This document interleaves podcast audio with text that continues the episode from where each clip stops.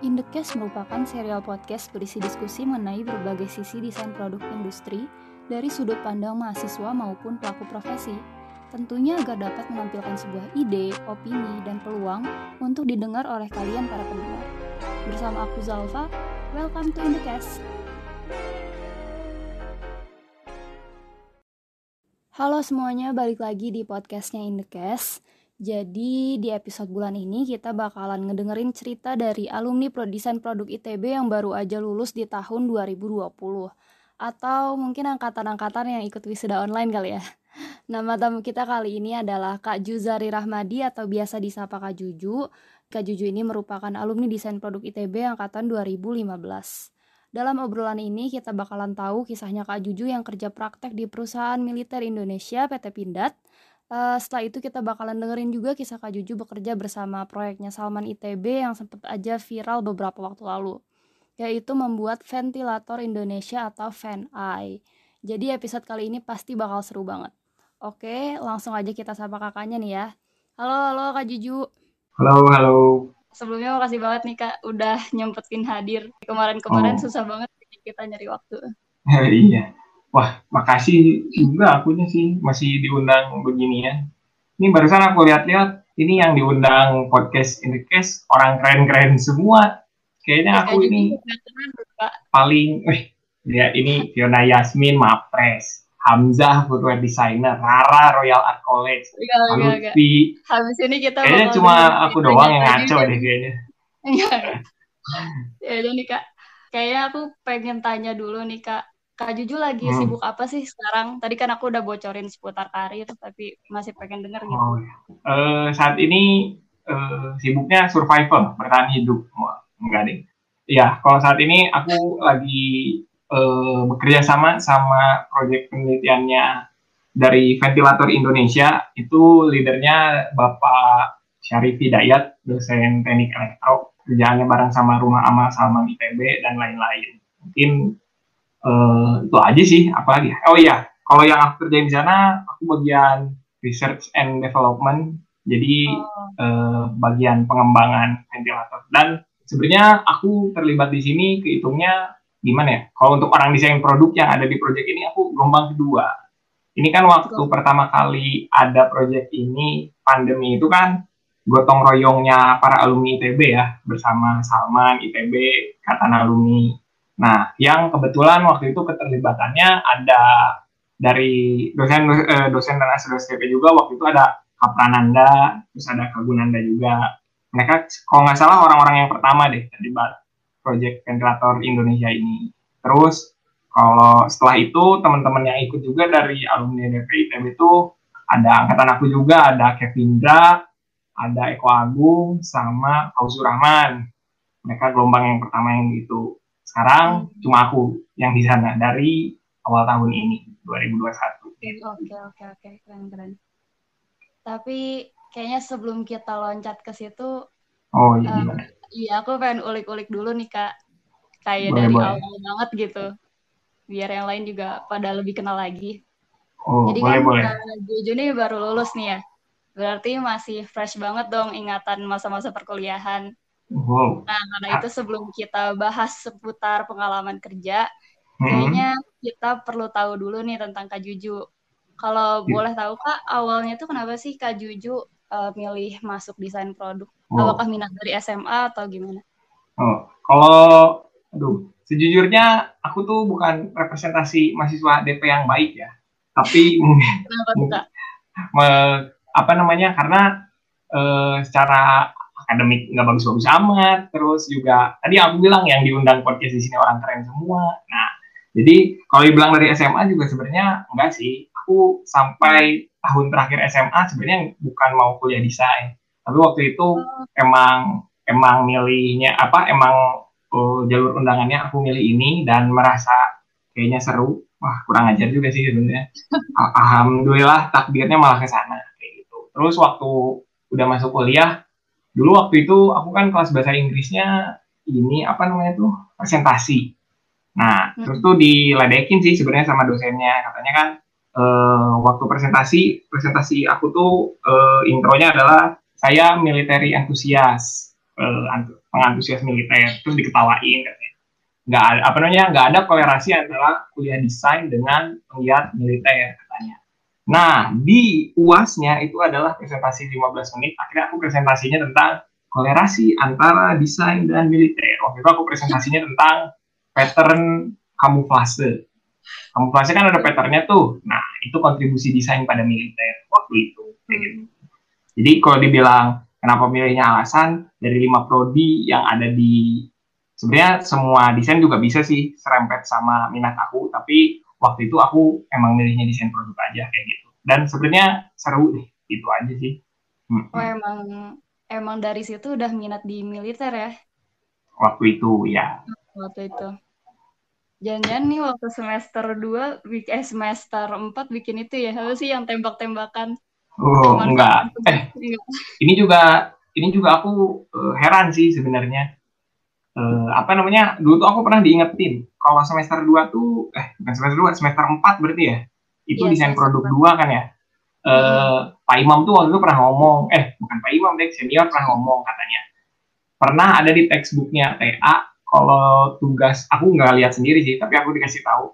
Kalau di desain produk tuh dianjurkan untuk tidak membuat uh, senjata atau sesuatu yang destruktif. Oh, hmm. Itu oh, kalau saya yang ya itu juga aku tahu aku nggak baca nggak baca dokumennya tapi aku dikasih tahu kayak gitu. Jadi waktu aku ngelihat ada yang bikin crossbow lah bikin apa sebenarnya wah lucu juga sih. Kalau nggak sih tapi aku DP 2 nya waktu itu bikin bongkar pesawat. Pesawat kertas tapi. Oh dan nilainya nggak bagus deh kayaknya. Oh aku juga nggak bagus-bagus amat. Iya. Terus kak uh, tadi kan itu cerita soal semester 4 kalau di sepanjang perkuliahan nih kak, kira-kira apa sih yang paling berkesan gitu, yang sampai sekarang masih dibawa terus sama kak Juju oh. di pengalaman kerja? Uh, sebenarnya, wah ini penting ya. Kalau kata aku yang sebenarnya, aku tuh misal banget tidak mengambil serius kuliah-kuliah teori kayak gitu. Kayak hmm. kelas ini nih, kelas uh, semiotika tuh, oh. terus kelas ergonomi sama Pak Martinus itu tuh yeah aku tuh ngambil kelasnya dulu nggak serius, penting nggak penting. Jadi akhirnya sekarang-sekarang baru deh baca-baca lagi gitu. Terus yang paling nangkep tuh waktu itu kelasnya eh, Pak Adi Nugraha waktu itu DP Inovasi satu kalau nggak salah. Yang dia tuh ini apa namanya eh, ngomongin kayak baca bukunya Victor Papanek. Oh ini penting nih buat teman-teman. Baca bukunya Victor Papanek yang tahun tujuh oh Design for Real World. Nah itu tuh uh, dulu waktu itu dia ngomong wah sebelum PA baca itu deh keren katanya. Terus aku baru bacanya sekarang sekarang udah lulus sekarang baru inget kan. Sebenarnya itu bukunya bagus sih buat teman-teman desain produk karena di situ dia ngingetin. Itu padahal bukunya tahun 72 ngingetin kalau ada hal-hal dalam desain yang sebenarnya ya bisa-bisa aja dibikin. Ino apa inovasi itu kan sifatnya advancing ya maju terus. Tapi pertanyaan pentingnya adalah butuh nggak sih sebenarnya manusianya? Apakah lebih banyak faedahnya atau mudaratnya kayak gitu. Oh. Itu bagus sih. Gitu. Aku merasa rugi nggak belajar apa namanya nggak serius sama kelas-kelas teori yang kayak gitu gitu. Yang nempel-nempel. Terus apa lagi ya? Banyak sih. Oh ini juga uh, waktu itu kelasnya. Kalau waktu itu aku publikasi desainnya sama Ibu Nedina ya. Itu kan ngomongin strategi ya. Sebenarnya uh, kalau yang aku temui hari ini di perdesainan banyak banget uh, desain-desain yang sebenarnya bagus-bagus aja gitu, tapi deliver ke publiknya uh, salah kayak gitu. Ya contoh misalkan kalau versi jahatnya mah kayak desain-desain publikasi pemerintahan misalkan ya, sebenarnya kadang-kadang nggak apa namanya tuh desainnya nggak jelek-jelek amat gitu, atau videonya nggak jelek-jelek amat tapi sebenarnya bukan itu yang perlu dipublikasikan gitu sih. Strategi publikasi desain itu ternyata signifikan gitu loh. Apalagi sama teman-teman yang ngembangin produk, bayangin udah capek-capek bikin produk kece abis, tapi delivernya salah gitu, jadi receh produknya. Kasihan kan saya kayak gitu. Banyak yang kelas-kelas yang aku dulu aku merasa tidak menganggap serius ngambilnya, jadi sekarang menyesal gitu. Iya. Oh iya iya. Sebenarnya aku pun kalau yang sekarang aku rasain gitu kak kuliah online hmm. uh, kelas-kelas teori juga justru jadi tantangan yang besar banget soalnya kan nggak ada yang ngawasin terus kita game juga terus kayak aduh kadang ngantuk terus uh, udah aja udah nggak nangkep lagi oh. kira gitu sih kak tantangannya yeah. kayaknya sama-sama jadi bener tadi kata kak Juju penting banget buat tetap fokus dan ikutin perkuliahan ini dengan baik gitu sebenarnya eh, yang lebih ditekanin lagi tuh kalau kata aku sih reminding sih. Kadang-kadang kan ada kelas eh, ada waktu yang kita datang kelasnya eh, sangat bergairah terus lupa tahunya gitu. Nah yang penting itu justru ingat-ingat ulangnya itu loh kayak eh, ini dulu tuh kayaknya pernah dibahas deh kayak gitu tuh. Baik banget aku udah mau aku jarang nyatat lagi. Kayak gitu. Oke oke oke. Berarti tadi tentang itu ya uh, sesuatu yang penting ya kuliah hmm. terus kak uh, ini lagi sih kak pengen ya. denger cerita juga soal semester berapa ya berarti semester 6 ya KP semester 6 atau 7 kan? Iya, gimana tuh? Hmm, kalau ada Kak Juju waktu itu ngambilnya berarti di mana Kak? KP-nya? Oh, KP ya? Eh, KP, KP itu berarti 6 ke 7 ya? Oh iya. Kalau waktu itu kan aku berhubung militer entusias, jadi waktu itu aku bertiga sama Ilham Jawara sama Raja. Itu kita, aku, ya kita KP-nya di PT Pinda di oh. Gatot Subroto. Waktu itu kebetulan alhamdulillah berjalan dengan lancar karena ada alumni desain produk juga di sana, Bapak Windu Paramata. Kalau teman-teman melihat eh, karyanya tuh yang track paling baru tuh MV2. Oh ini Maung, tahu nggak? Maung pindah. Nah itu buatannya Pak Windu. Waktu kita KP di sana dia lagi ngerjain itu waktu itu. Hmm, Cuma dia, iya, lumayan, lumayan sih seru uh, yang dikerjain. Nah, di situ juga ini sih sebenarnya. Aku waktu itu ingat juga dosen KP-nya kan waktu itu aku Pak Imam DJ ya. Yang diingetin sama Pak Imam tuh sebenarnya ini apa namanya? Kan kadang uh, waktu kita belajar tentang bisa uh, apa namanya? manajemen desain yang ada teman-teman di desain produk yang juga arahnya itu kayak ah gua mah nggak mau industri yang keren-keren gitu saya pengennya ya udah aja uh, apa workshop atau gimana gitu. Nggak mau levelnya yang venture kapitalis lah. Enggak deh. Maksudnya industri yang besar-besar gitu. Saya nggak mau jadi yang gede-gede. Nah tapi yang diingetin sama Pak Imam itu adalah ya nggak apa-apa kalau nggak mau kayak gitu gitu. Tapi kita tuh harus paham gitu bagaimana cara kerjanya industri terutama industri yang melibatkan desain produk yang dalam skala masif supaya kita tahu gitu ketika kita mau manajemen tim dari tim paling kecil sampai level perusahaan kita tahu idealnya tuh kayak gimana sih sebenarnya kayak gitu. Itu yang harus dipelajari sebenarnya. Terus sama yang penting juga kan kalau kita ngerjain tugas studio kan semua kita ya kita yang kuli kita yang amplas iya. kita yang gambar kita yang bikin presentasi. Nah itu akhirnya eh, pentingnya KP sih untuk supaya tahu posisi kita juga gitu di level industri itu kayak gimana. Makanya kan sangat disarankan kita masuk ke industri yang kita senengin kan. Supaya kita tahu porsi kita tuh di mana sih apa sih yang nggak tahunya dan akhirnya kesimpulan aku selama KP adalah ternyata aku masih banyak nggak tahunya kayak gitu. Mikir kayak anjir udah tahu gini. Wah ini mah desainnya jelek. Wah ini mah nggak paham desain. Terus pas aku nyampe sana ternyata masalahnya lebih banyak. Kayak gitu ya. uh, ego kita juga ditekan ya di situ. Iya. Kayak itu itu mengingatkan banget sih. Apalagi sekarang aku mengerjakan proyek ventilator ini juga itu ada apa namanya ada sentilan-sentilan yang kata oh iya ternyata kayak gini loh porsi kita sebenarnya kayak gitu. Oh, iya. Ber, beradu dengan idealisme sih sebenarnya. Benar-benar ya. tapi seru sih. Sama ini sih apa namanya sebenarnya aku sebagai sarjana desain ya jatuhnya yang mal, rada males sketching sih sebenarnya aku kalau ngerjain tugas-tugas banyaknya pengennya langsung kerjain 3D aja gitu. 3D modeling aja langsung gitu. Pengen di skip gitu fase sketching tuh. Iya. tapi ternyata dulu zaman kuliah mikirnya kayak gitu. Ternyata kan pas udah nyobain di luar perkuliahan penting banget sketching parah banget pentingnya gitu. Yang akhirnya aku merasa rugi lagi. Banyak lah rugian. Yang merasa ruginya kayak gitu aduh aku dapat banyak pelajaran nih baru juga kita mulai 15 yeah. oke kak uh, selanjutnya Oh sebelumnya ini dulu sih kak, uh, eh, yeah. aku sempat lihat posternya kak Juju. Tugas Gimana akhirnya kak Juju tuh bikin desain unit rumah sakit lapangan TNI AD. Oh iya. Yeah, terus aku lihat juga tuh deskripsinya kayak karena kita sekarang masuk pandemi, terus aku kayak apa ya? Uh, menurut aku keren banget gitu loh kak jadi dari di akhir perkuliahan terus udah uh, ngerasa harus peka nih sama keadaan yang berubah segitu cepetnya dan kayak ini sebenarnya baru banget kan pandemi kayak gini terus hmm. iya kayaknya uh, perlu banyak belajar tuh dari situ kayak kita emang harus peka juga gitu sama emang apa yang benar-benar terjadi sekarang. Makanya aku pengen nanya sih kak, pas TA itu uh, kenapa sih kak Juju akhirnya mutusin untuk bikin itu gitu? Sebenarnya ini, oh yaudah ya, cerita aja berarti ya ini TA.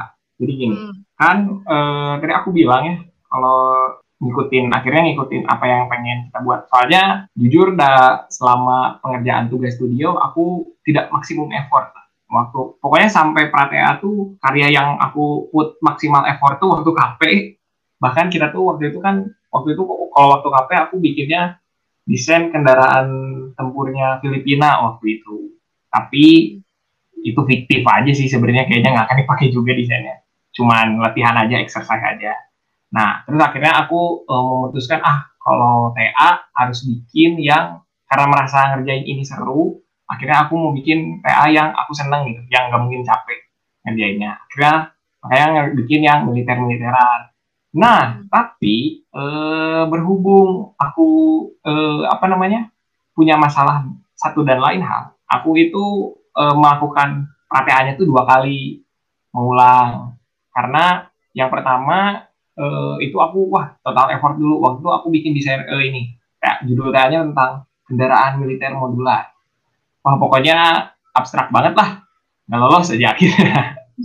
Nah terus akhirnya waktu yang selanjutnya aku bikin coba di uh, ini berangkat dari kebutuhan. Waktu itu aku konsultasi juga sama orang-orang yang dipindah gitu. Yang akhirnya aku dapat akses untuk bisa melihat kebutuhan angkatan darat sampai tahun 2025 waktu itu. Itu tahun 2020 kan waktu itu. Eh 2019 waktu itu aku pratea. Jadi aku jujur bikin PTA ini tuh belum ada pandemi sama sekali, belum ada, belum terjadi bahkan. Itu kan berarti bulan Juli 2019 waktu itu aku PTA-nya.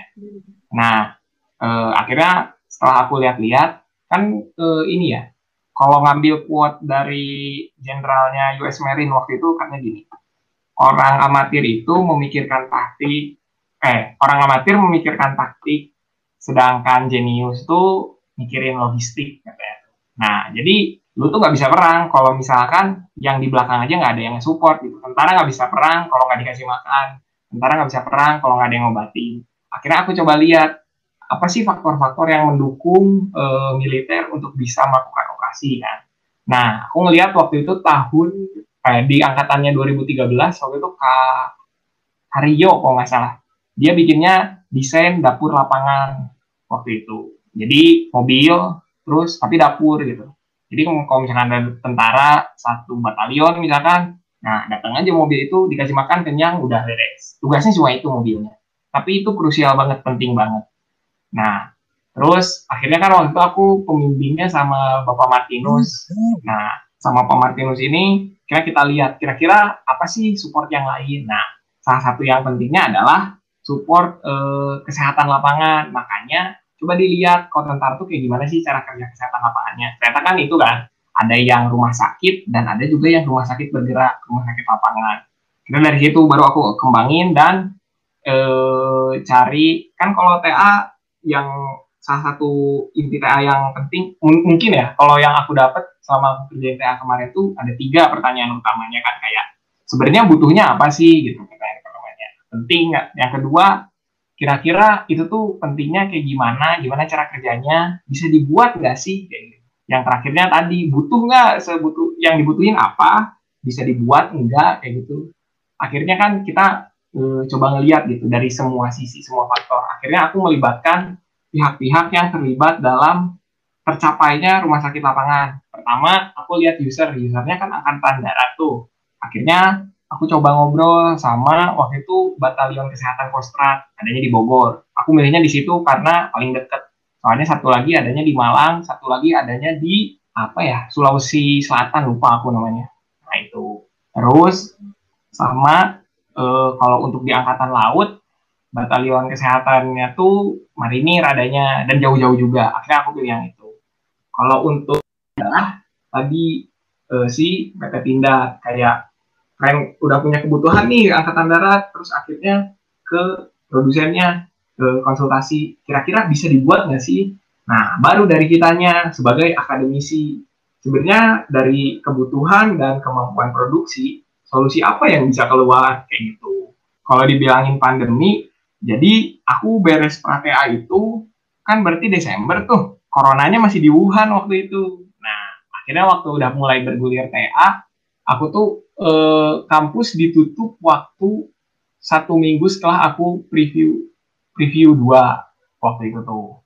Jadi wah pokoknya surreal lah. Tidak tidak menyangka bakal ngerjain ginian yang tadinya aku beberapa kali pulang pergi ke batalion kesehatan untuk konsultasi sama uh, tentara-tentara di sana akhirnya nggak bisa kan soalnya waktu PSBB juga ngerjain jadi susah. Pokoknya wah kalau mau banyak di keluhan mah kayaknya habis satu episode podcast kalau mau ngeluh mah. Kayak gitu kan oh, kayak gitu kan kurang lebih. Nah tapi akhirnya kan coba kita lihat. Waktu itu uh, apa namanya sedih juga sih kan waktu itu aku proses preview dua kan udah advancing tuh udah mulai bikin desain harus kayak gimana. Terus akhirnya tuh aku masih tetap harus bolak balik tapi tentara-tentara yang di sananya ternyata pada dikirim ke Natuna sama ke Pulau Seribu untuk apa namanya yang isolasi WNI dari luar negeri gitu kan. Iya. akhirnya kalau mau ngeluh mah nggak akan ada beresnya akhirnya udah dikerjain aja kayak gitu. Cuman makanya aku sebut di sana tuh tadinya kan waktu aku ngerjain TA itu tantangannya selalu ini kan. Tantangannya selalu kayak apa yang dibuat militer itu kan e, untuk pertempuran atau enggak untuk bencana alam kayak gitu tuh. Waktu selama aku bertemu dosen-dosen penguji itu pasti kayak gitu kan. Ini kalau bencana alam relevansinya kayak gimana kayak gitu kan. Karena kendaraan yang aku buat dimensinya gede banget kan. Kalau tempatnya terpencil kayak gimana kayak gitu kan. Nah taunya dikasih pandemi tada ternyata kita butuh rumah sakit modular kayak gitu. Kalau rumah sakit over capacity, akhirnya salah satu solusinya ini rumah sakit modular. Kayak gitu. Makanya di situ aku nyebutnya kan eh, TA ini semakin relevan dengan hadirnya pandemi di tengah pengerjaannya. Jadi sebenarnya aku nggak bukan karena pandemi, tapi oh. karena ada pandemi jadi makin relevan sama apa yang aku kerjakan kayak gitu. Oke, oke, oke, oke, oke, paham. Sama akhirnya kan uh, itu sidangnya jadinya online juga kan. Sedih juga sih sebenarnya. Dengan segala effort yang dikerjakan. Uh, cuma waktu itu aku catatan-catatannya uh, apa namanya waktu di akhir kan disuruh kasih kesan-kesan ya. Sama mbak terus aku sempat dengar podcastnya yang episode Hamzah nih. Hamzah kan nggak loh tuh katanya wah di DP nggak ada apa dosen-dosen yang peduli footwear kayak gitu kan. Nah kalau waktu aku tuh sebenarnya kalau mau ngeluh nggak ada dosen yang tahu militer alhamdulillah waktu itu aku kembim ke dapat pembimbingnya Pak Martinus yang aware banget sama isu militer terus juga waktu itu ada Pak Agus Sahari yang waktu itu pernah ngasih masukan juga tentang permiliteran karena beliau pernah ngerjain proyek militer juga. Nah, cuman waktu itu keluhan aku adalah ada baiknya, oh ya di kesan dan kesan ada baiknya eh, pada TA-TA yang seperti saya, dosen-dosen tuh ikut dong ngobrol waktu saya ngobrol sama ini apa nih atau ikut ngobrol deh minimalnya terserah waktunya kapan sama para eh, ini praktisi kayak praktisi di pindah atau praktisi narasumber tentara kayak gitu yang tidaknya minimalnya tetap apa pernah ngomong sekali aja gitu. Soalnya aku waktu itu jatuhnya ngeluh sih. Waktu itu kejadiannya kayak gini. Uh, kan dalam rumah sakit tuh kalau kalian ke rumah sakit kan ada banyak poli tuh poli iya. umum, poli ortopedi misalkan, atau penyakit dalam kayak gitu kan. Kalau di rumah sakit lapangan tuh namanya modul, ada modul dental, ada modul gigi gitu kan, modul bedah. Nah, waktu itu aku ini apa namanya pernah konsultasi sama Pak Andar waktu itu. Terus dia bilang, kok nggak ada modul kamar jenazah sih katanya. Terus aku, oh iya. Terus aku bilang, ah Pak, kayaknya nggak perlu deh kamar jenazah. Kan ini mah militer. Terus dia bilang, oh enggak, kita kan negara yang beragama, religius, siapa tahu kita butuh juga modul kamar jenazah. Terus akhirnya aku menghabiskan waktu satu hari untuk coba bikin modul kamar jenazah. Waktu aku konsultasi lagi sama tentara di Yonkes Kostratnya, diketawain katanya, Mas, kita mau mau pergi perang, Mas. Berkabungnya nanti aja di rumah. Kalau mati, dibungkus pulang, katanya. Terus akhirnya aku ngomong kan di situ, semoga jangan ada lagi kasus-kasus kayak saya. Saya tuh jadi buang-buang waktu mencari yang tidak perlu dicari kayak gitu. Aku nggak dendam sih tapi sama Pak Andar. Semoga kemarin sakit. Semoga Pak Andar cepat sembuh. Maafin Semoga Pak. Pak Andar cepat sembuh ya. Maafin Pak. Aku nggak dendam. Oke deh kak. Tapi akhirnya berjalan juga ya. Akhirnya jadi Ah, juga. Terus Iya, sampai diundang ke Inventok juga. Aduh keren. Iya, alhamdulillah. Terus oh sama yang sebenarnya yang penting yang greget sih ini juga sih waktu itu apa namanya pertanggungjawaban aku kan bukan cuman di ini ya, bukan cuman sama sebagai akademisi di ITB juga kan. Aku harus pertanggungjawaban ke Yonkes Kostratnya juga. Akhirnya aku lowongin waktu untuk presentasi juga di sana. Terus sama minta izin sih sebenarnya. Aku udah bikin TA, tapi kan karena datanya data sensitif, jadi harus di screening dulu apa yang boleh aku share, apa yang enggak. Makanya rada greget pengen upload-upload, tapi kemarin-kemarin belum bisa, sekarang udah bisa sih, cuma belum aja. Kayak gitu. Aduh keren keren. Tadi ah, yang sebelumnya Kak Juju bilang eh, apa militer. Sebenarnya militer tadi Kak Juju cerita di awal kayak asing banget kan ya. Cuman Iya. sekarang berhasil dibuktikan dengan wah keren deh pokoknya. Terus Kak, tadi kita udah bahas tentang perkuliahan sampai bahas tugas akhir juga. Hmm. Eh, mungkin mulai tentang setelah Kak Juju lulus nih. Oh iya. Kayak ini kan udah selesai, udah wisuda. Terus hal pertama apa sih yang dilakukan ketika Kak Juju lulus? Kayak Oh. udah nentu target belum atau pengen kerja di bidang apa atau pengen ngapain dulu gitu misal. Eh, kalau hal pertama yang dilakukan setelah lulus adalah yang aku lakukan adalah hal yang dilakukan semua sarjana desain setelah lulus tidur dulu yang jelas capek soalnya. Nah cuman kalau yang lainnya sebenarnya kan eh, ini juga ya aku melihat eh, industri sulit juga ya. Apalagi teman-teman yang aku misalkan senangnya tuh sama apa namanya yang industri-industri besar kayak gitu kan. Yang aku nggak tahu sih daya serapnya tuh kayak gimana kayak gitu kan. Apalagi teman-teman yang bisnis juga. Dan kalau ngomongin dikasih pandemi kayak gini kan udah mah sedih nggak di wisuda di wisuda sih tapi online gitu kan. Hmm. terus apa namanya tuh aku tuh sempat dapat kabar dari junior junior yang kemarin-kemarin kebetulan senang di permiliteran juga. Katanya nggak bisa KP dipindah karena lagi pandemi kayak gini. Jadi sedih juga sih kasihan kan soalnya berharap wah seru banget sih. Aku apalagi waktu itu dibimbingnya sama alumni yang desain produk juga gitu. Jadi kan merasa spesial. Wah. Nah Hmm, terus kalau untuk dari aku sendiri sih yang jelas punya keinginan untuk advancing ya sama apa yang apa namanya apa yang aku minat saat ini kayak gitu kan. Cuman ini kan aku sedang mengerjakan apa yang saat ini ada dulu kayak gitu. Nah dan keterlibatannya sebenarnya aku kan kemarin jatuhnya bukan militer-militer banget sih, tapi tentang medical, medical industry. Nah, terus eh, ada kesempatan ini untuk bisa ikut sama teman-teman di eh, ventilator Indonesia VNI untuk ngerjain medical device juga. Gitu. Akhirnya aku ikut bergabung dan ternyata wow, aku masih banyak nggak tahunya juga ternyata gitu. ah, ah, Ya, jadi kalau untuk yang saat ini aku eh, si- eh, apa namanya yang yang ada di pikiran di depan ya tentang belajar sih, memaksimalkan apa yang ada di depan saat ini. Kan sekarang tentang apa namanya mengerjakannya tentang medical device ya.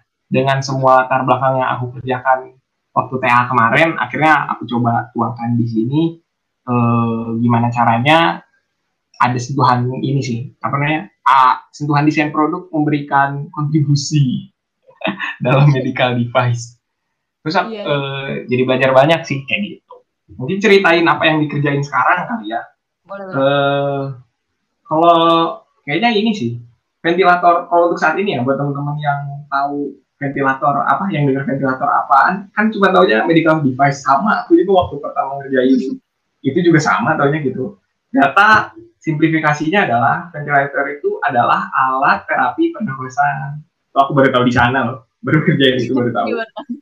Ya, alat terapi pernapasan. Kan manusia tuh kan eh, kayak gini nih, eh, manusia kan kalau sehat ya bernapasnya normal kan. Ketika kena Hmm. COVID itu kan jatuhnya kayak penyakit pernapasan. Ada titik di mana mereka harus dibantu dengan cara terapi kayak gitu. Nah, alat terapinya itu ventilator kayak gitu. Nah, hmm. uh, sebenarnya mulia sih kalau yang aku lihat kema uh, kemarin gini kan uh, ternyata terakhir aku cek ya beberapa bulan yang lalu di Indonesia itu yang punya izin edar ventilator untuk dijual belikan tuh terakhir itu cuma lima kalau nggak salah di ITB ini ITB PNI kalau nggak salah. Terus di UI juga ada. Terus tiga lagi aku lupa. Pokoknya cuma lima. Tapi yang gencar untuk dijual belikan salah satunya di Indonesia kayaknya PNI yang paling gencar dijual belikan. Kayak gitu. Kalau dulu waktu pertama kali bikin itu waktu dulu aku belum ikut uh, itu tuh apa namanya uh, mereka donasi. Didesain bikin banyak-banyak terus didonasikan nah terus kalau ngomongin porsi desain produknya ini tuh sebenarnya rada mirip kayak desain produk Studio 5 kan tentang ini ya aplikasi teknologi gitu ya. Udah, ya. kamu udah ngambil desain produk lima belum? Belum ya? Belum. Oh ya. Waktu itu tentang itu ya. Kalau waktu itu sih aku ngerjain desain produk limanya, random juga sih itu alat ini. Alat scanner plat nomor. Jadi kan kalau dulu ada kalau dulu kan ada speed gun tuh. Kayak. Ditembak terus tahu wah ini orang melanggar kecepatan. Nah, waktu itu aku ngerjainnya uh, ini speed gunnya bukan cuma ngelihat kecepatan aja, tapi ngelihat plat nomor. Waktu itu dibantuin sama dosen stay juga waktu itu, kayak gitu. Untuk nge ngecek, jadi dari jauh terus ditembak plat nomornya terus ketahuan, wah ini orang belum bayar pajak kayak gitu. Pakai apa? Hyper speed kamera waktu itu. Nah, keren, keren. kalau untuk semester ya, itu semester lima. Ah, tapi kan ya kayak gitu dengan segala keterbatasannya akhirnya studio mah kayak gitu sih aku merasa tidak maksimal kayak gitu nah kalau yang sekarang ternyata yang aku pelajarin ini apa namanya kan kalau waktu zaman pratea tuh yang tadinya aku kalau misalkan ngerjain studio tuh biasanya kayak baca-bacanya tuh dari artikel online terus atau dari sosmed dari mana gitu ngangkat produknya tuh kan dari situ kan hmm. nah ketika pratea kan harusnya pak karena latar belakang kita akademisi berarti kan harus dari akademisi kan? Akhirnya baca-baca jurnal kan?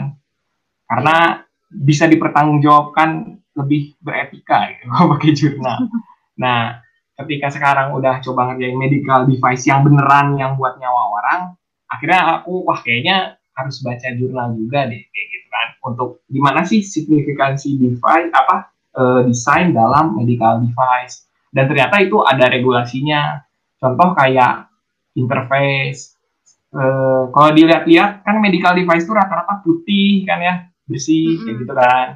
Nah itu tuh ternyata uh, apa namanya selain uh, apa namanya signatur itu juga kan uh, ada di regulasi kan. Kenapa seperti itu? Kalau yang terakhir aku baca tuh di tentang interface-nya katanya tuh kenapa medical device digital itu interface-nya harus pakai warna-warna pastel? Karena itu tuh bisa membedakan uh, apa namanya warna uh, warna-warna warning warna warning kan biasanya warna-warna yang uh, primer dan sekunder kan. Hmm. kuning oranye merah gitu kan. Nah jadi ketika ada apa namanya ketika si interface-nya memberikan alarm uh, dengan warna-warna warning akhirnya tuh dia tuh bisa lebih stand out lah daripada warna-warna pastel interface-nya. Oh yang aku baca kemarin kayak gitu. Ternyata terus aku mikir oh ya ternyata penting juga ya medical device. Terus hmm. kenapa kalau dari arahan selama aku ngerjain ini sih sebenarnya garis besarnya kenapa sih kan dalam situasi darurat kayak gini gitu ya bikin alat lo bikin aja gitu. Ngapain penting-penting amat di desain kayak gitu kan.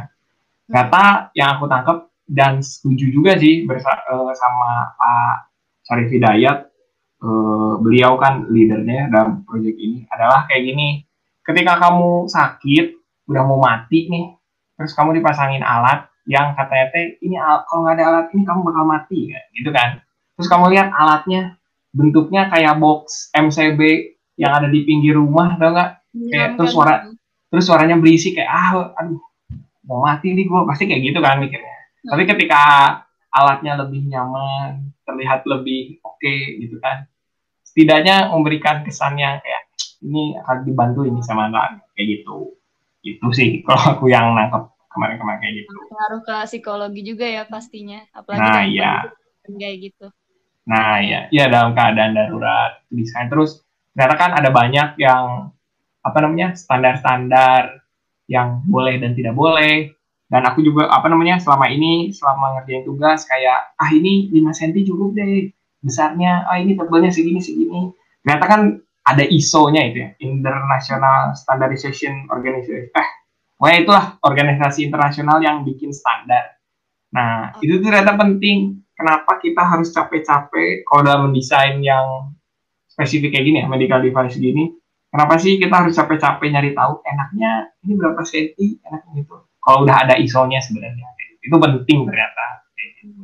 Pokoknya banyak deh yang aku nggak tahu, terus sekarang jadi oh oh harus belajar lagi.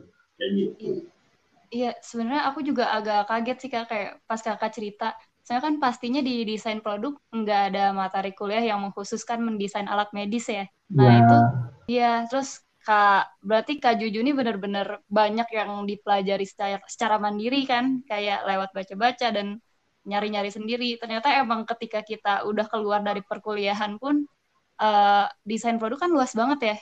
Emang nah, kita iya. benar-benar harus uh, nemuin satu bidang yang terkerucut gitu jadi terus kita mendalami lagi di dalam situ gitu ya, ya sih kak wah iya bener banget ya kan itu ya yang kayaknya semua dosen sering ngingetin juga kan kalau apa namanya uh, kita tuh adalah ilmu yang apa namanya banyak lah uh, melibatkan banyak uh, ilmu-ilmu yang lain kayak gitu. Yang akhirnya penting kita untuk belajar hal-hal yang lain kayak gitu. Apalagi hal-hal yang spesifik kayak gini kan. Jadi nggak akan kalau bullshit bullshitnya sih ya belajar mah sampai mati juga bakal belajar terus gitu kan. Cuma kalau dalam hal praktikal kayak gini ya bener akan aku alhamdulillah merasa senang sih ketika dipertemukan sama hal-hal yang e, ternyata oh e, mengingatkan kalau aku tuh masih banyak nggak tahunya. Hmm. Semoga jadi apa, e, apa namanya apalagi bukan sebenarnya jatuhnya ini jadi kayak nakut nakutin ya yang yang masih kuliah. Enggak sih. Sebenarnya selama kita kitanya nyaman-nyaman aja suruh-suruh aja ngerjainnya ya nggak masalah sih sebenarnya. Harusnya seru dong. Kayak gitu. Gas aja lah ya. Iya. Gitu. jangan sampai terbebani sih ngerjainnya oke kalau tadi nih kak kita ngomongin lagi soal ventilator tadi mm -hmm. uh, sekarang kan lagi lonjakan kasus yang tinggi banget ya lagi tinggi tingginya hmm. nih di Indonesia gitu terus aku juga pas ngajakin kak Juju uh, lagi sibuk banget nih di kantornya terus aku juga kebayang oh iya nih aduh kasusnya lagi puluhan ribu gini nggak yeah. kebayang gitu di situ chaosnya kayak gimana boleh yeah. ini nggak sih kak dikasih tahu gitu ke kita semua pastinya kayak kita harus tahu dong sebenarnya kekewasan apa gitu yang terjadi se seba kalau kak Juju gitu selaku yang ada di dalam oh. bidang itu. Hmm. Oh, uh, gimana ya? Jadi sebenarnya ini sih yang penting buat di ini juga apa namanya kan tadi aku sebut di Indonesia terakhir aku cari tahu ya cuma lima ya yang produksi ventilator itu pun gak semuanya aktif berdagang kayak gitu ya bukan berdagang sih aktif mengedarkan. Nah tapi kalau ventilator dari luar banyak sih mahal juga gitu kan. Nah eh, jadi ini kan komoditi yang ini ya komoditi yang sekarang mau butuh gitu. Tapi nggak tahu kalau pandemi beres kayaknya nggak kepake di ini alat. Sedangkan alatnya mahal kan kayak gitu kan. Jadi serem juga sih. Kalau kalau yang sebenarnya kenapa bisa aku alami perkeosan kayak gini sih karena kan kapasitas kemampuan memproduksi sama demand beda kan tinggi kan. Hmm. ketika semua orang sakit dalam waktu yang sama tapi alatnya cuma segitu akhirnya rebutan kan. Nah akhirnya dilema juga sih moral dilema kayak gitu. Kemampuan produksi itu akhirnya penting. Nah di kita di desain juga aku sebagai yang terlibat di sana desainer produk jadinya kayak gini nih aku harus apa namanya menyesuaikan gimana caranya alat ini bisa berfungsi ideal tapi jangan sampai juga akhirnya diproduksinya susah terus nyampainya lama ke konsumennya nanti yang matinya makin banyak kayak gitu kan. Tapi aku juga nggak bisa melepas alat-alat yang ya udah asal beres gitu. Yang penting bisa dipakai ideal gitu. tapi ketika nyampe sana ya tadi ketemu alat yang jir serem banget ini MCB gitu. Kayak gitu. Jadi akhirnya kita harus apa namanya nyari kompromi-kompromi di situ kayak gitu. Kalau dilihat mungkin kalau dilihat perkembangannya saya nggak sayangnya fan A nggak punya sosmed ya. Tapi kalau dilihat perkembangannya itu tuh dari desain awal yang bentuknya wah ada apa namanya dari part-part terbatas terus berubah lagi akhirnya jadi box molding plastik terus wah udah banyak versinya kayaknya udah banyak banget deh. Sampai tadi aku hari ini pulang pun berubah-berubah terus desainnya karena tadi kan kita mengerjakannya dalam situasi kritikal kayak gini. Cuma kalau untuk saat ini yang paling baru sedang dikembangkan tuh eh, selain ventilator ada juga ini oksigen konsentrator sebenarnya. Kan kemarin ini ya apa namanya langka oksigen kan Nah, aku juga baru tahu sih sebenarnya ternyata oksigen itu adalah komoditas yang tidak bisa ditimbun. Kayak kalau gas langka kan bisa ditimbun tuh. Oksigen tuh nggak bisa ditimbun ternyata. Oksigen kalau dibikin taruh tabung ya pakai gitu. Kalau didiemin di tabung lama-lama rugi sebenarnya gitu. Jadi yang yang sekarang lagi dikembangin tuh salah satunya oksigen konsentrator, alat yang ngambil oksigen aku juga ini baru tahu kan. Ini tuh akhirnya kalau di aku jatuhnya kayak apa ya? Kayak uh, medical device engineering jadinya. Tapi nggak apa-apa. Yeah. jadi aku juga baru tahu kalau misalkan oksigen yang ada di udara bebas itu cuman di bawah 50 kalau nggak salah 20 persen. Pokoknya di bawah 50 persen gitu. sedangkan nah kita yang nafasnya sehat-sehat aja kalau menghirup udara kan nggak butuh bantuan kan. Nah sedangkan orang-orang yang sakit apalagi yang covid itu kan butuh oksigennya lebih ekstra apa butuh oksigen yang lebih banyak e, butuh oksigen seperti biasa tapi tubuhnya nggak bisa nangkap oksigen makanya pakai oksigen yang tabung itu kan tapi kan tabung susah tuh dapetnya makanya pakai alat oksigen konsentrator oksigen konsentrator itu ngambil semua udara yang ada di luar terus dipisahin zat-zat yang apa namanya unsur-unsur yang lain terus yang dia keluarin oksigen murni di atas 90%. Nah, sekarang tuh lagi ngembangin alat itu. Nah, terus balik lagi nih ke kebutuhan sama tadi kan. Kan waktu aku ngerancang alat itu kan, alat ini tuh kan nggak pakai tabung ya, cuma ditaruh, pasang, langsung hirup kayak gitu kan. Nah, si alat ini tuh kalau misalkan di apa namanya satu orang pakai satu atau satu alat pakai dua, berarti kan aku harus merancangnya harus bisa dibawa ke mana-mana dong. Nah, mulai itu di situ mikirin oh dimensinya gimana ya, terus bobotnya gimana kayak gitu.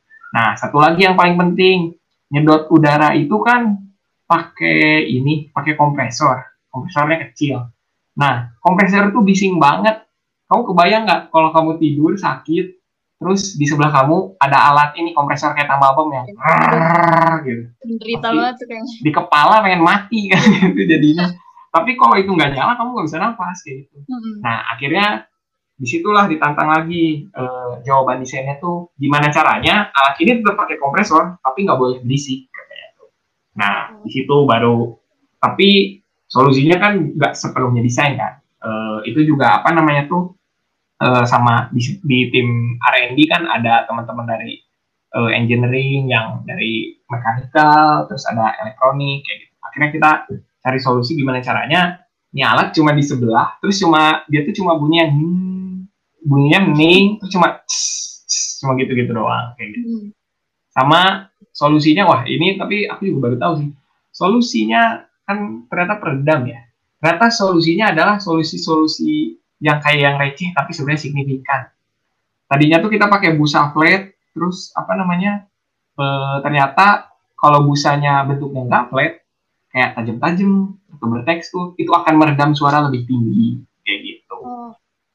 juga itu baru tahu belajar dari sana. Jadi ternyata apa namanya solusi-solusi desain itu uh, ini sih jatuhnya exploringnya benar-benar uh, ke mana-mana sih out of nowhere jadinya kayak gitu. Bisa dapat dari mana aja ya? Iya random juga. Tapi kalau yang itu aku baca sih sebenarnya kayak gimana caranya meredam suara semaksimal mungkin. Ternyata itu ya gimana caranya alatnya dibikin kayak studio rekaman. Busa busa gitu di dalamnya. Terus bentuk busanya dirancang kayak gitu. Supaya enggak itu kayak gitu. Nah nanti tantangan selanjutnya kan emang kalau dengan desain yang canggih kayak gini orang-orang di sini bisa ngeproduksinya kayak gitu kan. Sedangkan kita butuh dalam tiap minggu dalam tiap bulan kita butuh berapa unit kayak gitu. Baru lagi di breakdown lagi.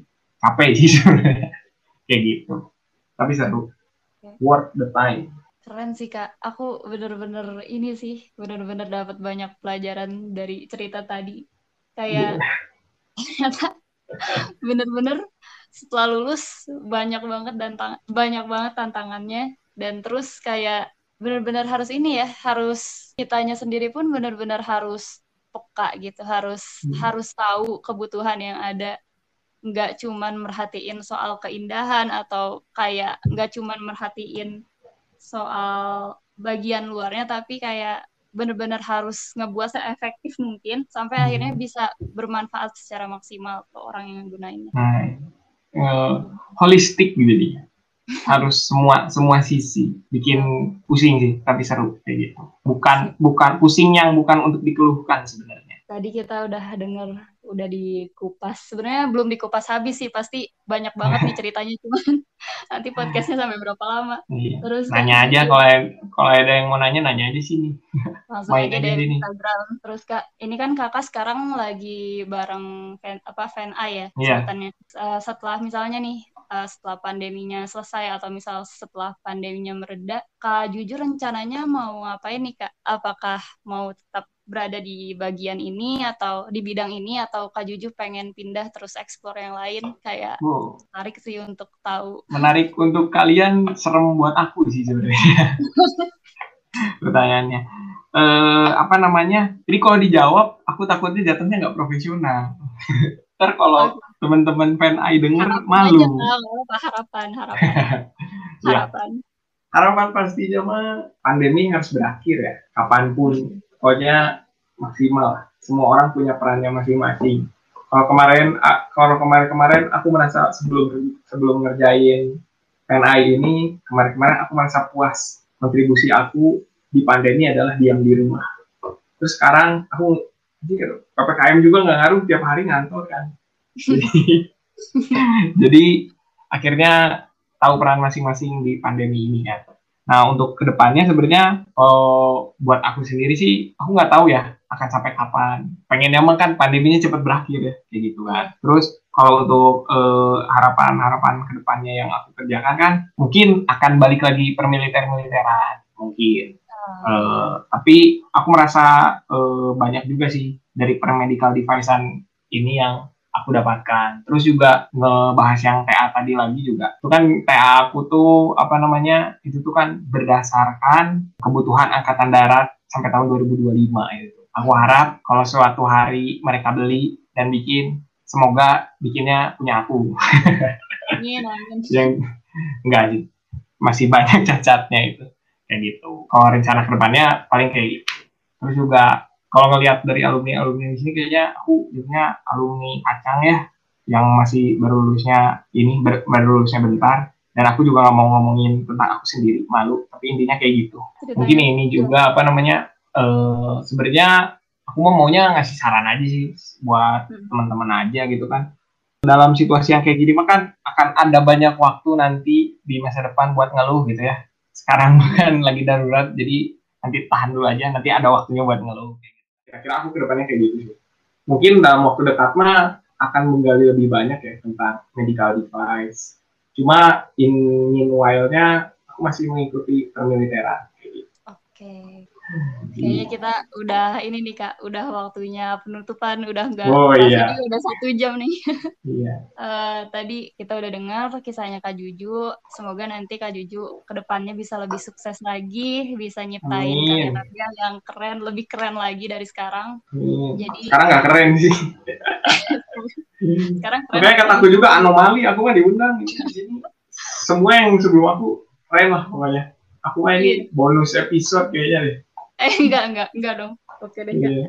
Kayaknya gitu. segitu dulu sih kak. Iya. Makasih aja buat Ines gitu.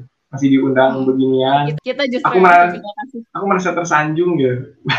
Masih diundang beginian meskipun line up podcastnya keren-keren terus ada aku nyempil satu di apa namanya ke depannya semangat lah keren bikin-bikin model bajunya Indes. Semangat teman-teman semua. Sampai bertemu ya. Semangat juga kak. Yuk, terima kasih.